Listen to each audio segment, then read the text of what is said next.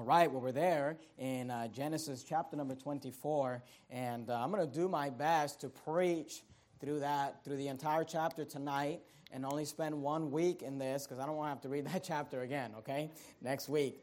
And uh, it's a pretty long chapter, and it deals with the story of, uh, of, of Isaac having Rebekah come to be his wife. And you know, this, this chapter uh, serves, I think everybody basically agrees. My whole life, I've heard this chapter preached as a picture of the Great Commission and maybe specifically as a picture of soul winning. I will tell you right now that the way I've heard this preached by most preachers, I agree with probably 99% of it. There's just, uh, there, you know, let me say 90% of it. There's just one aspect that I would disagree and that I want to kind of show you today. Usually, people will preach this chapter or this chapter like, uh, like the chapter we saw uh, in, in Genesis where Isaac was taken up to Mount Moriah. Everybody sees that as a typology of Christ. This chapter is seen as a picture of the Great Commission, as a picture of soul winning. And people will usually, and I'm not really sure why, they will assign uh, different characters, uh, different, you know, they represent different things, and I, and I agree with that, and I'll go with the, over that in a second. But they'll say that the servant that was sent out, that he represents the Holy Spirit. Now, I disagree with that, and I don't necessarily see the servant in this chapter representing the, the Holy Spirit. What I see is the servant representing a soul winner. This servant representing someone that's going out and search and seeking. So let me just give you the players and then we'll jump into it. I see 15 different uh, correlations between this story and the Great Commission and soul winning. That means there's 15 points to the sermon, okay? But we're going to go over it quickly, and I'm probably not going to review like I normally do. But let me give you the players, all right? Abraham in this story, just for, the, for just so you know, maybe you can jot this on the side of your of the chapter or something, so you can study this out later if you like. Abraham represents God the Father in this story. The picture that we see is of Abraham as God the Father. The servant, like I said, I believe represents a soul winner. Now, Today, most people will preach that the servant represents the Holy Spirit, and there may be something to that, but I believe the servant is picturing a soul winner. There is an angel mentioned in the story, and we'll see that in a little bit. I believe the angel represents the Holy Spirit. Isaac, of course, represents the Son of God or the Lord Jesus Christ. He's a picture of Jesus. And Rebecca represents the bride of the Son or that would be the sinner that comes to Christ or is brought to Christ. You got that? Abraham is God the Father, the servant is the soul winner, the angel is the Holy Spirit, Isaac is the Son of God or the Son, Jesus, and Rebecca is the bride of the Son. This is a picture of the Great Commission. So let's jump right into it. Number one tonight, I'd like you to notice, we'll look down at verse number one, Genesis 24 and verse 1. Notice, and Abraham, remember, Abraham represents God the Father. Abraham, who's the father of Isaac, representing God the Father, the father of the Lord Jesus Christ, of course, the Son of God. And Abraham was old and well stricken in age, and the Lord had blessed Abraham in all things. And Abraham said unto his eldest servant. So notice, Abraham is speaking to his servant. The servant represents the soul winner.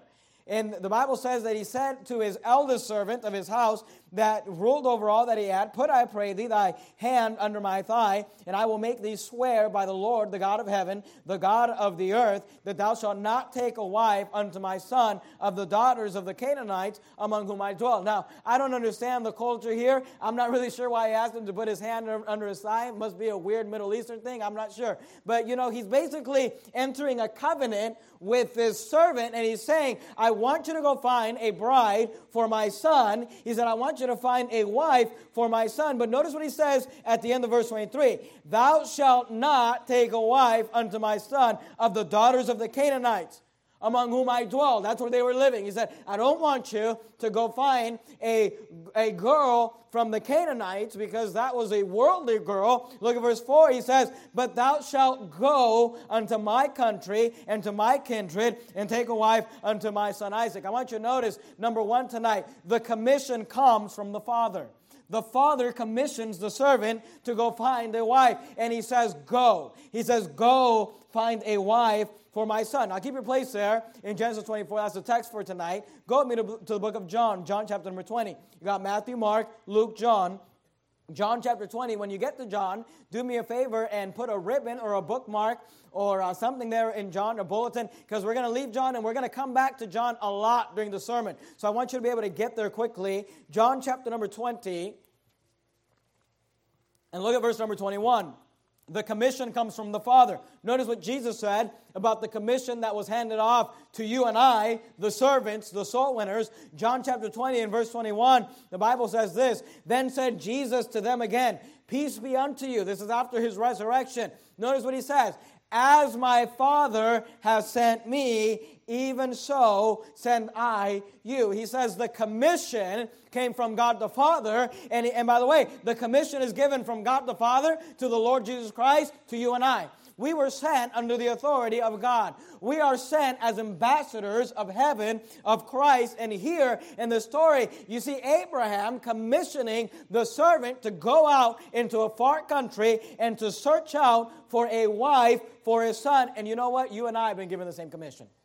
We've been commissioned to go. We've been commissioned to find a wife for a bride for the son. Keep your place there in John chapter 20. Go back to Galatians, uh, I'm sorry, Galatians, Genesis 24. Look at verse number 4. Genesis 24 and verse 4. Notice what he says. But thou shalt go unto my country and to my kindred. Notice what he says. And take a wife unto my son Isaac. So we saw that the commission comes from the Father, but I want you to notice number two the mission is to find a bride for the Son. The mission is to find a bride for the Son. Now, all throughout the Bible, the bride represents New Testament believers, those that are saved, those that will be brought to Christ uh, for marriage. Let's look at that in the, in the Bible. And I want to share several verses with you on this because there's a lot of controversy about this, and I want to just show you what the Bible says, and maybe it'll be clear to you. Go, to, go back to the book of John. Did you keep a place there? John chapter 3, and look down at verse number 28. John chapter 3 and verse 28. John 3 28 John the Baptist was asked about who he was and, and is he the Christ? Is he the Messiah? Is he the one that we're looking for? John 3:28, notice what he says. He says, Ye yourselves bear me witness that I said, I am not the Christ, but that I am sent before him. Now notice, he says, I'm not the Christ. He said, I'm sent before the Christ. Notice verse 29, he, now the he there is referring to the Christ, referring to the Son, referring to Jesus. He that hath the what? Bride. Do you see that? He that hath the bride is the bridegroom. But the friend of the bridegroom, which standeth and heareth him, rejoiceth greatly because of the bridegroom's voice. This is this my joy, therefore is fulfilled. He said, I'm not the, he said, I don't have the bride.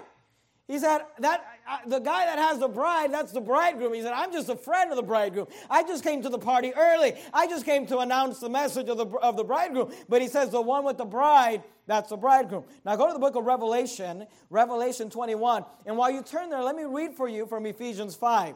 Ephesians 5 is a passage that deals with the relationship between husband and wife. Ephesians 5:25 says this, "Husbands, love your wives, even as Christ also loved the church and gave himself for it, that he might sanctify it and cleanse it with the washing of the water by the word, that he might present it to himself a glorious church, not having spot or wrinkle or any such thing, but that it should be holy and without blemish. Throughout uh, Ephesians 5, the church, which is made up of believers, is equated to a wife, and the husband is equated to Christ. Now, in Revelation 21 is where we get a lot of the controversy because in the Bible, we are told that Jesus is the bridegroom and he has a bride that's coming. And throughout the Bible, believers are always that bride. If you remember the parable where they're, they're, they're inviting people to the marriage. But in the book of Revelation, the bride is referred to as New Jerusalem.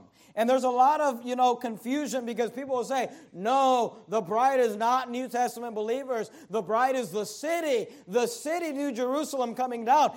He, he said, I heard what? The voice of, uh, of what? A great what? Multitude. Okay? He didn't say, I heard the, the voice of a lot of buildings. He didn't say, I heard the voice of a lot of streets. He said, I heard people, A great multitude. Look at verse 7. Let us be glad and rejoice and give honor to him. Notice, for the marriage of the Lamb. Who's the Lamb? Jesus.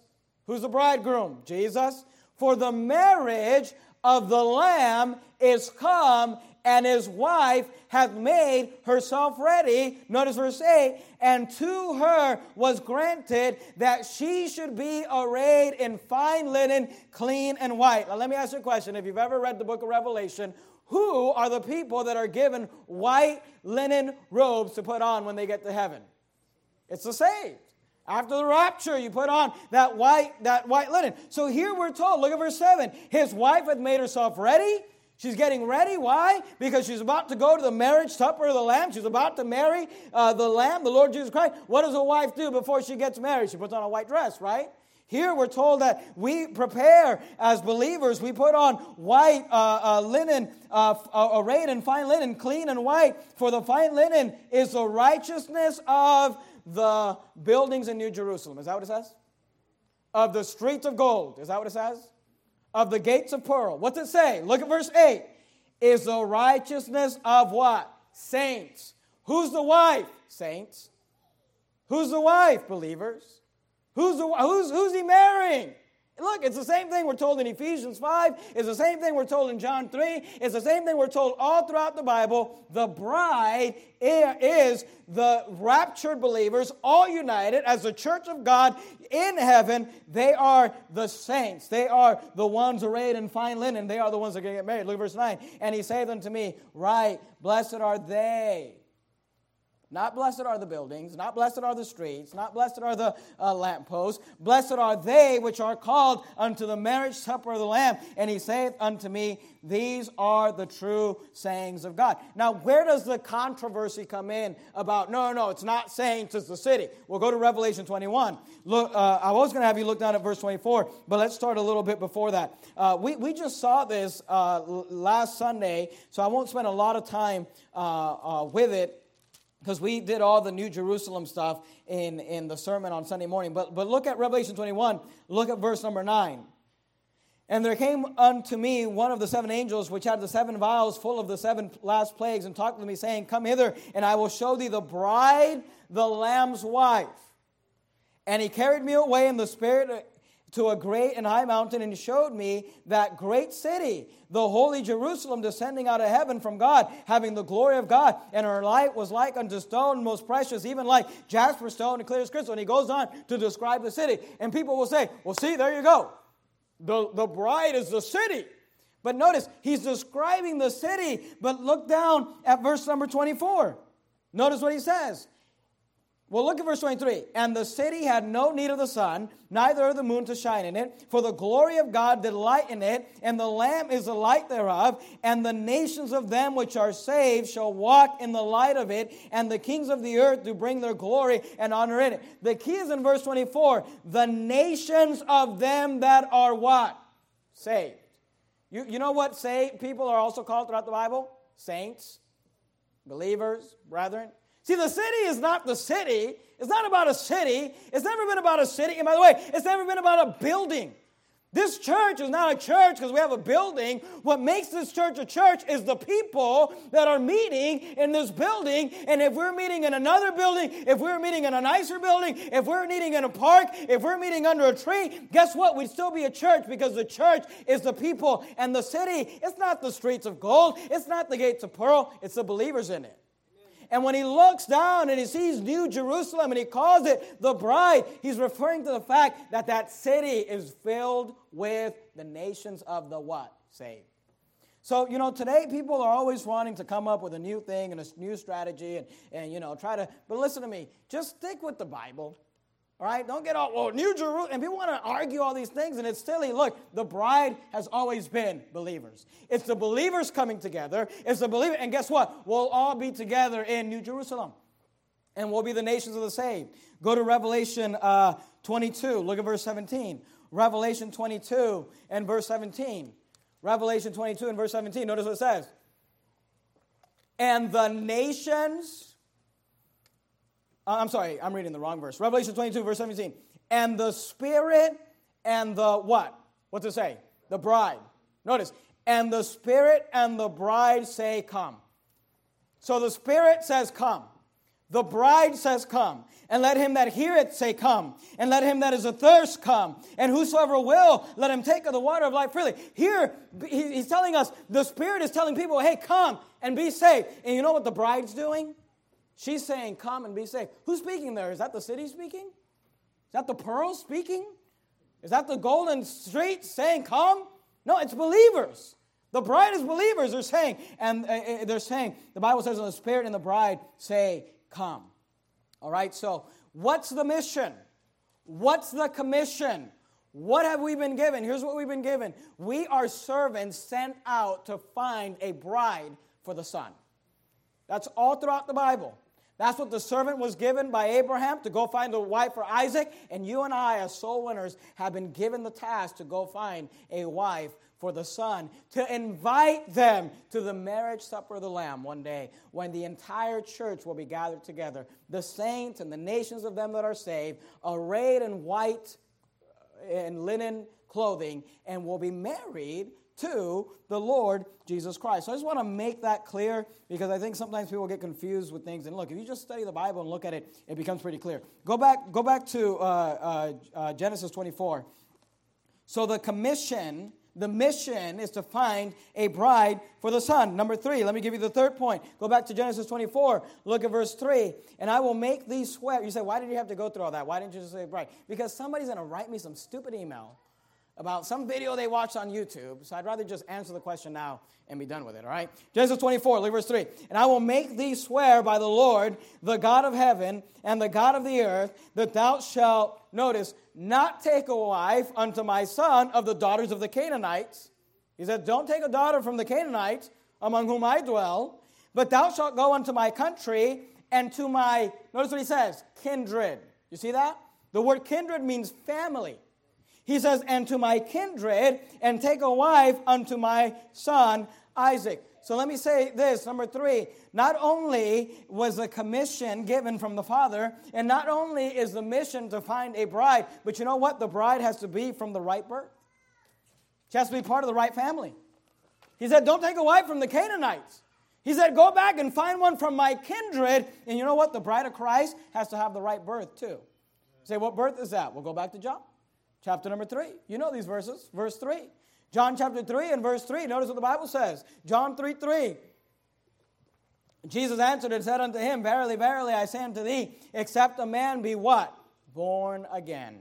He cannot see the kingdom of God. In verse 7, he says, Marvel not that I said unto thee, ye must be born again. See, the only way you get to be a bride, the bride of Christ, the only way you can be the bride of Christ is if you have the right birth. He said, These Canaanite girls, they don't have the right birth.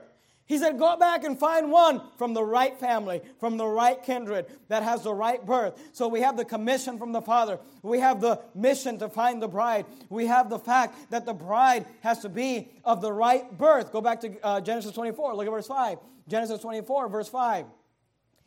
And the servant said unto him, Peradventure. The word peradventure means perhaps. He's saying, Well, what if, what if this happens? He says, Perhaps the woman will not be willing to follow me unto this land. Must I needs bring thy son again unto the land from whence thou camest? Here's point number four the bride has to be willing. That, it's not Calvinism. It's, it, it, it's not, you know, the servant shows up, grabs Rebecca, smothers her, and sa- he says, You don't get a choice. You, you know, he, it, you know he, he has chosen you, and then, look, she got a choice. He said, What if she's not willing? He says, Well, if she's not willing, then there's nothing you do. You just give her the option. And if she wants to come, she can come. Look, salvation has always been to the willing.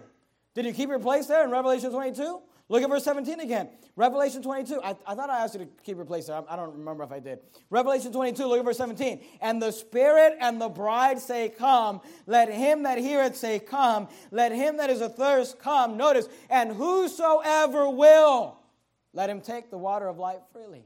You know what that means? Whosoever wants it. Whoever wants it can drink. Whoever wants it can be saved. If she wants to be married to Isaac, she has the opportunity.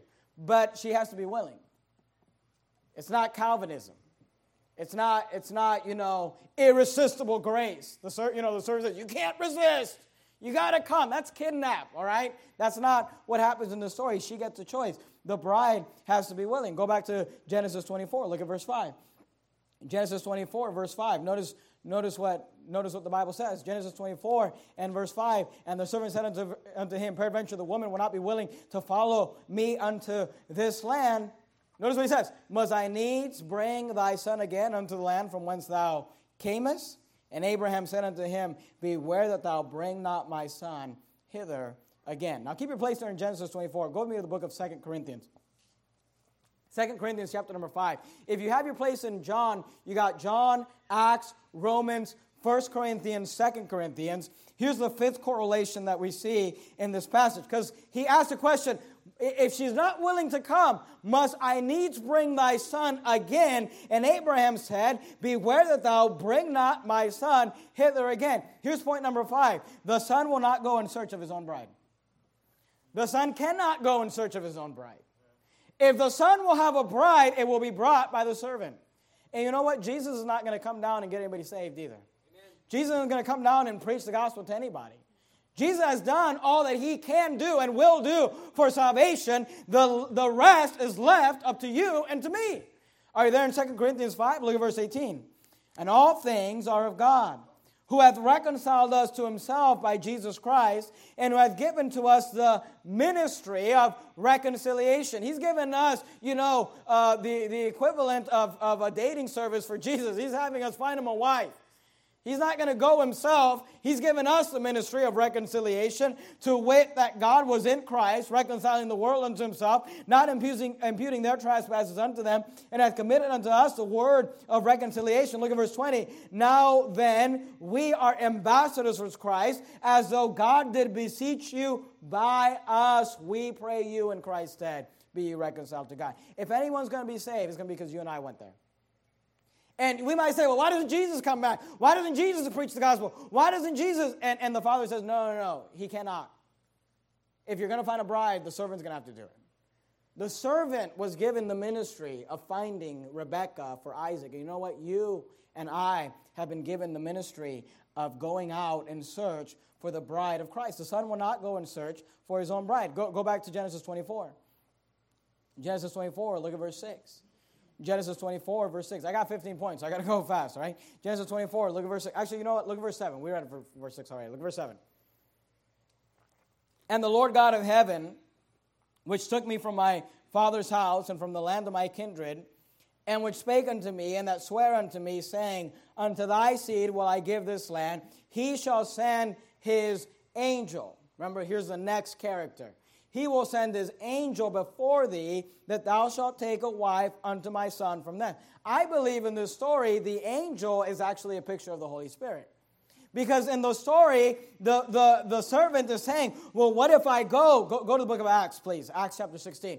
The servant is saying, What if I go and she doesn't want to come? What if I go and she's not the right one? What if I, you know, what if all these things happen? And here's what he says He says, God, Abraham says, God is going to send his angel before you and he's going to guide you that you might find the right young lady. And you know what? When it comes to soul winning and the Great Commission, you and I, as the servants of God, as the soul winners, need to be in tune and sensitive to the Holy Spirit's leading because the Holy Spirit's the one that'll guide us. The whole, look, soul winning is not, we're not door to door salesmen.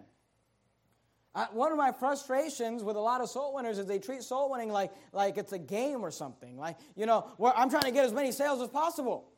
I got to be able to come back and show my numbers. Look, I'm not, a, I'm not a salesman. I'm doing a spiritual work. The Holy Spirit has to be involved in this thing. If God has to lead, if God's not in it, why are we doing it? If God's not involved, why, why waste our time? Look, I'd rather go sell Kirby's door to door if God's not going to be in charge. At least I'll make some money, you know. At least uh, I want to have all these people hating me and protesting against me and calling me all sorts of names and things, you know, selling vacuum. Well, maybe, maybe I will. I don't know. But you know, it's a spiritual work we do. The Holy Spirit goes before us. At least He should. You say, well, where's that in the Bible? It's all throughout the book of Acts. Acts 16, look at verse 6. Acts 16, look at verse 6. Now, when they had gone through Phrygia and the regions of Galatia, Acts 16, verse 6, and were, notice, notice the apostle Paul being sensitive to the Holy Spirit's leading, and were forbidden of the Holy Ghost to preach the word in Asia. The Holy Ghost let him know hey, don't, don't, go there. You're going to waste your time there. Notice verse 7. After they were come to my, uh, Mysia, they essayed to go into Bithynia. But notice the Spirit, the Spirit suffered them not. The Spirit did not allow them. And they passing by Mysia came to Troas, and a vision appeared to Paul in the night. There stood a man of Macedonia, prayed uh, uh, and prayed him, saying, "Come over into Macedonia and help us." And after he had seen the vision, immediately we endeavored to go into Macedonia, assuredly gathering. Notice, assuredly gathering that the Lord had called us for to preach the gospel unto them. I'm just asking you this question. How many times do we go soul winning? How many times do you go soul winning? And before you knock that first door, you bow your head and you ask the Holy Spirit of God to guide you, to help you, to prepare the heart. It's not a game. It, we're not trying to just get numbers and come back and say, high five, I got 12, I got 10. Hey, we want God in this thing. We want God to lead. The reason that Paul was so effective is because he was sensitive to the Holy Spirit. The reason the servant was so, eh, was so effective was because the angel of God went before him and prepared the place and guided him. And you know, you and I need to be that way. Let me show you another passage Acts, Acts 18. Look at verse 5. You're there in Acts 16, just a couple of uh, chapters over. Acts 18. Look at verse 5. I try to, I try to make it a habit every time before I go soul, soul winning, asking the Holy Spirit to go before me, to prepare the hearts, to, to, to remove distractions to help me to be sensitive to his leading, to know where he would guide us and want us to go. Acts 18, look at verse 5. And when Silas and Timotheus were come from Macedonia, Paul was pressed, notice, in the Spirit and testified to the Jews that Jesus was Christ. See, he was sensitive to the Holy Spirit's leading. You and I need to be sensitive to the Holy Spirit of God. As soul winners, as servants, we must be sensitive to the leading of the Spirit, which is represented by the angel. Now, keep your place right here, okay? Keep your finger right in Acts 18. We're gonna, we're, I'm going to show you something in Genesis. We're going to come right back to Acts 18. Let me give you the seventh point. Gal- uh, I keep saying Galatians. I see the G in my notes, and I keep saying Galatians. Genesis 24. Look at verse 8. Genesis 24, verse 8. And if the woman will not be willing to follow thee, then, notice, then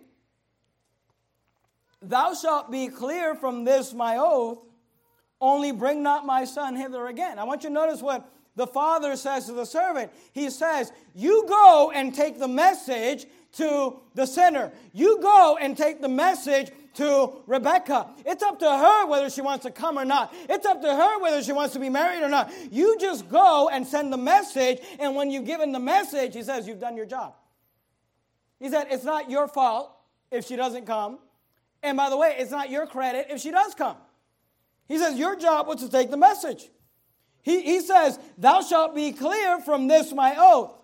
If you go and you present the, the sermon, you present the message, you give them the presentation, you tell them that you've got a bride that they can come and marry, then you've done your job. And you know what? When the servant brings a message, when the soul winner brings a message, he's done his duty. You and I need to get away from this mentality that we have to produce salvations. You and I don't produce anything. We don't get anybody saved. It's the Lord Jesus Christ. It's the blood of the Lamb. It is His grace and His faith. You and I are just the messengers. You know, sometimes people go out soul and they'll be out for a couple hours and nobody gets saved and they're all discouraged and upset. You know, when I go soul for a couple hours and nobody gets saved, I'm not discouraged. I'm not upset. Say, why? I did my job. I gave him the warning. I gave him the message. I said you can be married. I said you can come to the, to the Lamb. You can come to the Son. I'm clear of my oath. Because I want them to get saved. But if I gave them the opportunity and they didn't get saved, you know what? That's, that, that's, that's their choice. They have to be willing. But the servant's job, the servant's job is just to give the message. So you know what? It's not any better when you come back from soul winning, you got five people saved, you got nobody saved. You didn't get anybody saved, Jesus did. And, and if you just preach the gospel, you did your job. And guess what? You also get rewarded for the labor, not the results. So when I go out soul winning and nobody gets saved, I'm still getting rewards in heaven because I'm being obedient to God, because I'm doing what He asked me to do, because I'm laboring in the vineyard. And if people get saved, praise the Lord. Obviously, that's the goal. But you know what? We need to get away from this idea. I got to produce these results, and I got to make this person pray this prayer, and I got to look. It's their choice. Just let them decide. Your job is to present the gospel clearly, communicate it clearly, have passion involved in it, And if they don't want it, that's between them and God. Acts 18, look at verse 6. And when they opposed themselves, see, some people oppose themselves and blasphemed. Notice what Paul did. He shook his raiment and said unto them, your, bu- your blood be upon your own heads. I am clean. From henceforth, I go into the Gentiles. You know what he said? He said, I did my job. He said, Your blood's not on my hands. He said, I gave you the opportunity. I gave you the gospel. You chose not to do anything with it. You know what? That's between you and God. He says, I am clean. From henceforth, I go to the Gentiles. Go, you're there in Acts 18. Go to Acts chapter 20. Look at verse 25. Acts chapter 20 and verse 25. Notice what the Bible says. Acts 20 and verse 25. And now, behold, I know that ye all, among whom I have gone preaching the kingdom of God, shall see my face no more. This is Paul speaking. And he says, Wherefore I take you to, rec- to record this day. Notice what he says that I am pure from the blood of all men, for I have not shunned to declare unto you all the counsel of God. See, all your job is, and my job is, to declare the counsel of God. And if I do that, then I'm pure from the blood of all men. Say, Pastor Jimenez, are you trying to build the biggest church in Sacramento? Uh, it's not my church to build. He said, I will build my church, and the gates of hell shall not prevail against it. He said, what, what are you trying to do? I'm just trying to give the message to everybody. I want everyone to have the opportunity to be saved. I want to bring the I want to be able to say, "Hey, I am free from the blood of all men in Natomas, in Sacramento. We gave them the opportunity. We delivered the message. Whatever they did with it, that's between them and God." See, the servant that brings the message has done his duty. Is cleared from the oath. You don't have to produce, you don't have to kidnap, you don't have to do anything. You just bring the message and you're done. Go back to Genesis 24. Look at verse 9. Genesis 24, verse 9. And the servant put his hand under the thigh of Abraham, his master, and swear to him concerning the matter. And the servant, notice, and the servant took ten camels of the camels of his master and departed for all, notice, for all the goods of his master was in his hand, and he arose and went to Mesopotamia unto the city of Nahor. Here's point number eight the father supplies the needs for the mission. He, he didn't have to supply his own needs.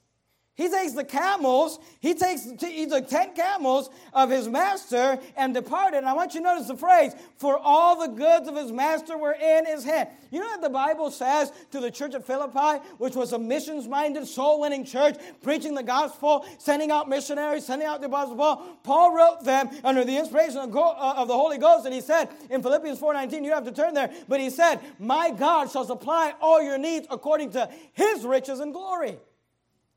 You said, Pastor Maris, are you worried about the future of Verity Baptist Church? I'll be honest with you, not really.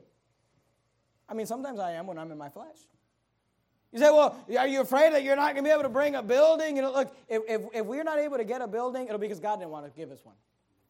And by the way, let me remind you, nowhere in the Bible did God ever promise that we have to get a building.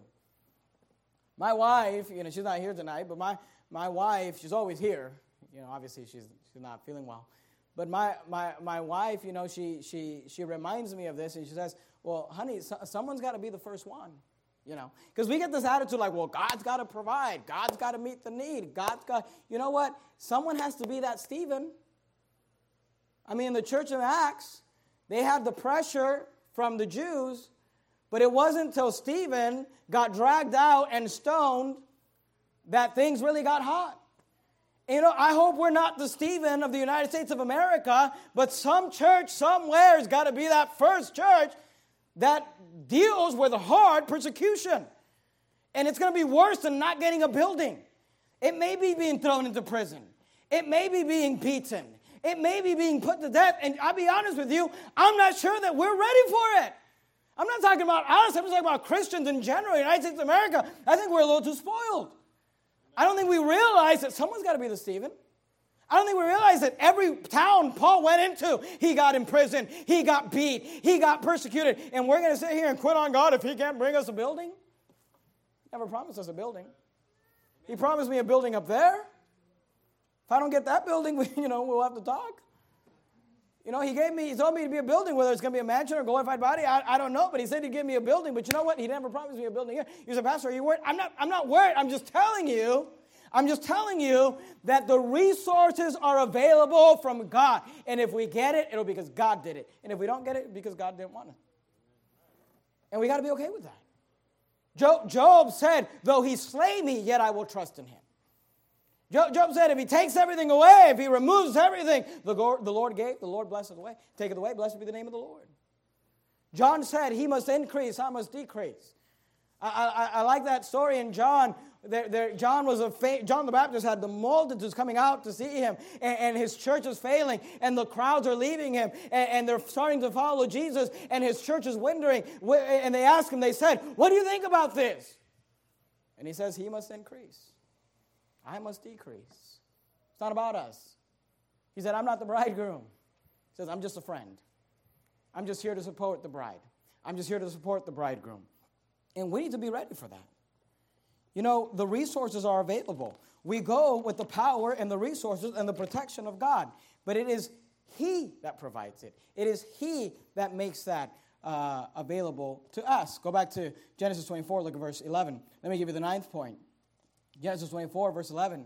And he made his camels to kneel down without the city by the well of the water at the time of the evening, even the time of the women uh, go out to draw water. And he said, notice verse 12, and he said, O Lord God of my master Abraham, I pray thee, send me good speed this day, and show kindness unto my master Abraham Behold, I stand here by the well of the water, and the daughters of the men of the city come out to draw water. And let it come to pass that the damsel to whom I shall say, Let down thy pitcher, I pray thee, that I may drink. And she shall say, Drink, and I will give thee, uh, give thy camels drink also. Let the same be she that thou hast. I want you to notice this word, appointed. You see that word appointed there? That thou hast appointed for thy servant Isaac, and thereby shall I know that thou hast showed kindness unto my master. See, here's the ninth point soul winners should be praying for divine appointments. You and I ought to get up every day and say, God, do you have an appointment? Do you have a Rebecca that you want me to run into today? He, said, he said, Look, I can talk to anyone, I can talk to everyone, but there's someone that's ready. There's someone that if I offer them the marriage of Isaac, they will take it, they will accept it, they will be willing. And he says, Will you make sure that I find that appointed one, that appointment. See, you and I, as soul winners, we need to begin to pray God, would you create a divine appointment? Would you help me to be sensitive? Would you help me to have open eyes? And look, soul winning doesn't only take, pray, take time, you know, between 10 a.m. and noon Saturday morning. Doesn't only happen, you know, between 2 and 4 p.m. Sunday afternoon between 5.30 and however long you guys go on thursday nights you know 6.30 or whatever 7.30 you know on thursday night hey it, it, all day long we are coming into contact with people that god may want us to give the gospel to Amen. do you pray for those divine appointments? Here, he, he didn't just go out and say, Let me go find all the women in this town and figure out. He said, Lord, would you, get, would you guide me to that appointment, to that appointed one? The one that will be the one for Isaac. And you know, as soul winners, you and I need to learn to pray for divine appointments and to open our eyes and to take time to talk, to help, to, to be there uh, uh, for, for people. I'll give you a, a quick testimony, and it's not a good one, all right? It makes me look bad. But I was taking my, my children, I was going to take them to a restaurant that we would never eat at, but they have a play area. and from time to time, I'll take them to that play area. And just, and just so that I don't feel like I'm stealing from these people, I'll, I'll, order chocolate milk for the kids, all right, to justify them playing in their play area while I get work done. But, um, but we would never eat at this restaurant, all right? So I'm telling you this because my wife's not here, so don't tell her that I took the kids to a certain restaurant uh, with a clown, okay? But here's the thing. So, you know, a guy named Ronald. So, here, so here's what happened. We were, we were heading out. This was on Friday. We were heading I'm just kidding. My wife knows. But we were, we were heading out, you know, and I saw the, the stack of invitations there. And I thought to myself, you know, I'm just going to take the kids in here, and get some chocolate milk. They're going to sit and they're going to play while I go through some notes for my sermon and, and take some time to read and things like that. I thought to myself, and I really, I thought to myself, I don't need those. And I get, I get in the car, we drive, we're going there. We're there for however long we're there. We, we get out, and we're, we're, we're, the kids are getting in the van. I'm getting them loaded up. And I hear a guy say, Young man. And I turn around and he says, Young man. I said, You're talking to me? He said, Yes. He said, What's your name? I told him my name. He said, Well, if you are who you think I, you are, who I think you are, I just want to thank you because I saw you on TV. And, I, and he's like, you know, I'm, I'm glad that you're taking the stand, you know, that needs to be taken, and so many. And he starts telling me about all these liberal churches that will not preach hard against the homos and this and that or whatever. And then he says to me, he says, Do you have an invitation to your church? And I'm like, No, you know. And I just take out a piece of paper and I write down our church information. I write, you know, I give it to him. But I think to myself, you know what? I need to be mindful that sometimes there are appointments that God sets for us. And we need to be ready. We need to be willing. We need to be ready to present the gospel. And I tried to talk to him about the gospel and he had to get going, and, I, I wrote down his number and he got my number, which it was just funny because I even I looked at the invitation and I, like, I don't need those. I'm just going to be doing this. And then somebody's asking me, Do you have an invitation to your church? You know, like to visit your church, you know. But we should be mindful of those divine appointments. We ought to be, maybe if that morning I would have been praying, Lord, do you have a divine appointment for me today? Do you have someone? Maybe if I would have prayed that prayer, I'd been more mindful to be ready. And you and I need to be mindful in that way. Go, go back to uh, Genesis 24. Look at verse number 12. Genesis 24. Look at verse 12. I want you to notice something about prayer. Genesis 24, 12. And he said, O Lord God of my master Abraham, I pray thee. Notice what he says Send me good speed this day, and show kindness unto my master Abraham. Look down at verse 15. And it came to pass, notice, before he had done speaking, that behold, Rebekah came out who was born to Bethuel, son of Milcah, the wife of Nahor, all that to say, the right kindred, the right birth, Abraham's brother, with her pitcher upon her, her shoulder. He prays, and the Bible says, before he's done speaking, the answer comes out. And you know what? Usually, go, go to the book of Isaiah real quickly. We got to move quickly. Isaiah 65. Isaiah 65, you got, if, if you find Psalms, you got Psalms, Proverbs, Ecclesiastes, Song of Solomon, Isaiah, Isaiah 65. Usually, you know why we don't pray? Because we don't have time. I don't have time to get down on my knees for the next 30 minutes, 40 minutes, hour, and pray. But you know, that's a lie of the devil because prayer is actually the great time saver. Any time invested in prayer, it's worth its weight in gold. And here she could have, he could have ran around town looking for some young lady, but instead he said, You know what I'm going to do? I'm going to take the time to pray. And before, the Bible says, before he's done speaking, before he's done with the prayer, before he had done speaking, that behold, Rebecca came out. You know what's interesting about that? God promised that in Isaiah 65. Look at verse 24. Isaiah 65, look at verse 24. Isaiah 65, 24. And it shall come to pass that before they call, I will answer. And while they are yet speaking, I will hear. See, prayer is not wasted. Investing time in prayer is not wasted time. Prayer is actually the great time saver. And you and I need to learn to take time to pray. You need to learn. You say we're running late. You know, that's our own character problems. That's our own laziness, not getting up early enough or not scheduling our time. But we need to learn to take the time to pray. It will actually give you good speed. It will actually save you time. Uh, Genesis 24, look at verse 16. Genesis 24, look at verse 16.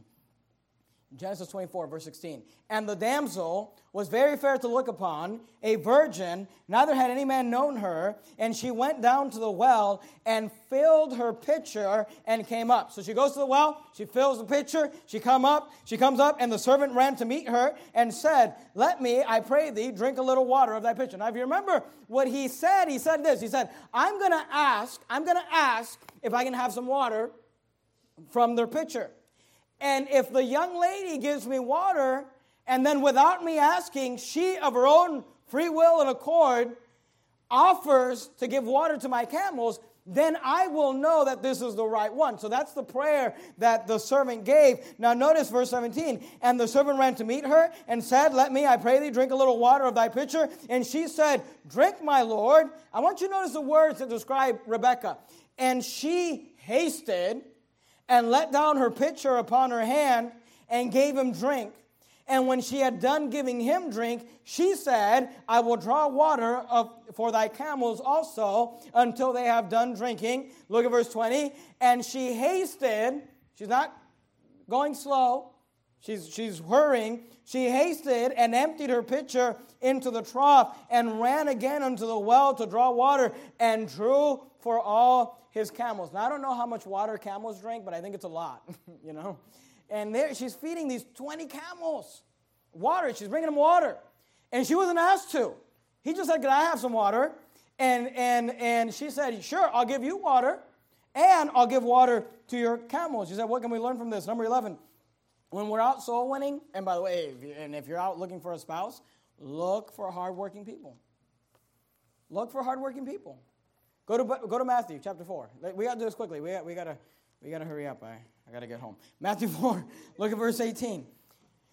You say, What are you talking about? Here's what I'm saying. When Jesus was looking for leaders in his ministry, you know what he looked for? People who are working. Hardworking people. Look at Matthew 4:18. And Jesus walking by the Sea of Galilee saw two brethren, Simon called Peter and Andrew his brother. Notice, he saw two brethren casting a net into the sea. What were they doing? Working. For they were fishers. And he saith unto them, Follow me, and I will make you fishers of men. And they straightway left their nets and followed him. And going on from thence, he saw other two brethren, James the son of Zebedee and John his brother, in a ship with Zebedee their father, mending their nets. And he called them. And they immediately left the ship and their father and followed him. So notice, he sees Simon Peter, uh, Peter and Andrew, what are they doing? They, they're casting a net into the sea. They're working. Then he sees other two brothers, James the son of Zebedee and John his brother. What are they doing? They're mending their nets. What is, what is that? They're working. And he called them. And they immediately left their ship and their father and followed them. That's four out of the 12 disciples he finds doing what? Work. Let me give you another example. Go to Matthew 9. Look at verse 9. Matthew 9. Look at verse 9. Matthew 9 9. Matthew 9 9. And as Jesus passed from thence, he saw a man named Matthew. What was he doing? Sitting at the receipt of custom. What is that? He was working. He was a tax collector. He was at work. And he said unto them, Follow me. And he arose and followed him. And you know what? When Jesus was looking for people to serve in his ministry, he found people that were working. When, when the servant was looking to find a wife for Isaac, he finds a girl that's willing to work. I'm just, I'm just trying to tell you, in soul winning, we ought to be looking for people that are hard workers. And I'm going to do my best to explain this. And if I say this the wrong way, I, it's my wife's fault, okay? I, I told my wife, I'm probably going to get into trouble because the last time she missed a Sunday night eh, that I preached, I preached a sermon and she wasn't here on Sunday night, that's, that sermon went viral and, uh, and, you know, brought all the protesters. So I, am going to try to say this in the best way I can, and if it comes off wrong, I, I apologize. But you know what I've noticed in ministry? Is that if you find people that work hard as unbelievers and you get them saved, they'll work hard as believers. And if you find people that are lazy as unbelievers and get them saved, They'll just be lazy unbelievers. And I'm not trying to hurt your feelings, and I hope this doesn't come off the wrong way. But I, I've no, I remember our church isn't like this too much anymore. But I remember the early days of our church, we had a lot of people that came to our church that just were not working, that were just being supported by the government. And I realize some people need to be supported by the government because of disabilities. I get that, and I'm not talking about that. But these people, there's nothing wrong with them, they were just lazy. And I thought to myself, like, man, these people have nothing going on in life. They're going to be at all the services. They're going to be at all the soul winning. They're going to be at whatever. And, and you know what I found? Those people were just hit and miss Sunday morning onlys. And then we started getting people who ran businesses, people who worked hard, people who got up early, stayed up late. And I thought, these people aren't going to get involved in anything. These people aren't going to do anything. They're way too busy. And you know what I found? Those people that work hard every day, and I'm not talking about retired people, and I'm not talking about people that are unemployed and looking for work. I'm talking about people who are not who don't want to work. They're not looking for a job. They want Obama to support them, all right? But here's what I found. People that work, they show up to soul winning. And they show up to all three services. And they show up to work days. And they do this and they, and you know what I found is if you find people that are working, they'll work after they get saved. There's a reason why Jesus went and said, Hey, you guys are working, follow me. You guys are working, follow me. Hey, Matthew, you got a bad job, this whole tax collecting gig, that's not a good thing. Why don't you come follow me? Because if you find people that are working, I'm just I'm not trying to hurt anybody's feelings. I'm just telling you this. You find people that are lazy before they get saved, they'll be lazy saved people. You find people that work hard before they get saved, they'll work hard as believers. And here, the servant, his qualification is does that girl work hard? And by the way, let me say this young ladies, don't marry a guy who doesn't work. I don't know how many times I have to tell people this. Well, he said as soon as we got married, he'd get a job. He didn't have a job for years before he married you. Why would he get married, get a job after he married you? And then you're all mad because he won't work. You know, and by the way, guys, make sure you find a, you want to get married, find a girl that works hard. I don't know if you know this, but raising kids and homeschooling kids and, and being a mom is a lot of work. It's hard. Make sure you don't marry a girl that's lazy. Here, his qualification was, does she work? Notice he didn't say, Lord sent me the most prettiest girl, and he gave him a pretty girl. He said, Lord, find me a girl that's not lazy. I'm going to ask her for water. If she offers to feed, to water the camels, that's the one. You know, we ought to be looking for people that are hard workers. And if you're not a hard worker, become a hard worker. If you're not, if you're lazy, you know, that's a sin. Work on that and become, start working so you're not, we're working out of being lazy. Anyway, go back to Genesis 24. I, whenever I preach that, it never goes over well, so it's fine. Don't worry about it. Genesis 24, look at verse 21. And the man wondering at her held his peace to wit whether the Lord had made his journey prosperous or not. We're going to skip a bunch of these verses because the problem with this chapter is there's a whole section in it where he's like repeating himself, you know, the story. So we're not that it's not inspired or it's not important, it's just the same material. Look down at verse 34. And he said, I am Abraham's servant. So he, meet, so he meets this girl, he gives her all the earrings, he gives her all the jewelry, they go back home. He's meeting her family. And he said, I am Abraham's servant, and the Lord hath blessed my master greatly. And he has become a great, and he's become great, and he hath given him flocks and herds and silver and gold and men servants and maidservants and camels and asses. And Sarah, my master's wife, bare him a son to my master when she was old. Notice what it says. And unto him, talking about Isaac, hath he given all that he, talking about Abraham, hath. The Father, here's point number 12 the Father delivered everything into the hands of the Son. And it's the same way with Jesus. You don't have to turn there because we're running out of time. Matthew 28 18 says this And Jesus came and spake unto them, saying, after the resurrection, saying, All power is given unto me in heaven and in earth. You know that God delivered all power to his son? In the same way that Abraham, the Bible says, had become great and had given him all that he had. So that's another correlation. We're going to skip a bunch of these verses because it's just repeating the same story, and we read it before the chapter. But go, go down to verse number uh, 54. Verse number 54. And they did eat, drink, and they did eat and drink, he and the men that were with him, and tarried all night. And they rose up in the morning, and he said, Send me away unto my master. So the servant says, We, we got to get back home to my master. And her brother and her mother said, Let the damsel abide with us a few days, at the least ten. After that she shall go. And he, talking about the servant, said unto them, Hinder me not, seeing the Lord hath prospered my way. Send me away that I may go to my master. So I want you to notice, here's point number 13. When you decide to follow Christ, you have to do it immediately. He says, Let's go. And the family's like, No, no, no, wait. Why don't you wait at least 10 days? And he says, Hinder me not. He says, No, we got to do it now. He said, We got to follow, we got to we got to get back to Isaac now. Look at verse 57. And they said, We will call the damsel and inquire at her mouth. And they called Rebekah and said unto her, Wilt thou go with this man? Notice it's her choice. And she said, I will go. Did you keep your place in Matthew 4? I meant to tell you to keep your place there, but let me, eh, you know, get back there if you can. If not, let me just read a verse, uh, a couple of verses for you. Look at verse 19. And he saith unto them, Follow me, and I will make you fishers of men. Remember, he found them out working. He found them working, and they straightway left their nets and followed him. The word straightway means immediately. They went immediately. Look at verse uh, 22. And they immediately left the ship and their father and followed him. See, if you're going to follow Christ, if you're going to go, Rebecca, you got to go now. You got to do it now. Don't wait and say, well, I'll do it in 10 days. No, no, you got to do it right now. And see, some of you need to decide, you know, with soul winning, with Bible reading, with prayer, with whatever, tithing, whatever it is that God, God is working in your heart that you know you ought to be doing, don't put it off. Just do it now. Amen. Immediately, do it right now. Just follow Him now. You got to go now. Hinder me not, is what the servant said. He said, Don't, don't keep me from getting to Isaac. Go, go back to Genesis 24. Let's, let's finish this up. Genesis 24, look at verse 59. And they sent away Rebekah, their sister, and her nurse, and Abraham's servant and his men.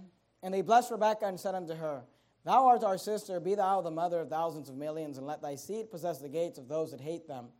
And Rebekah arose and her damsel, and they rode upon the camel and followed the man, and the servant took Rebekah and went his way. And Isaac came from the way of the well Lahairoi, for he dwelt in the south country. Notice verse 63. And Isaac went out to meditate in the field at the eventide, and he lifted up his eyes and saw, and behold, the camels were coming. Go, go, go to John 17. Let me just show you something real quickly. Here's point number uh, 14. The Son has a ministry of prayer. The Son has a ministry of prayer. What's Isaac doing? He's out in the field meditating.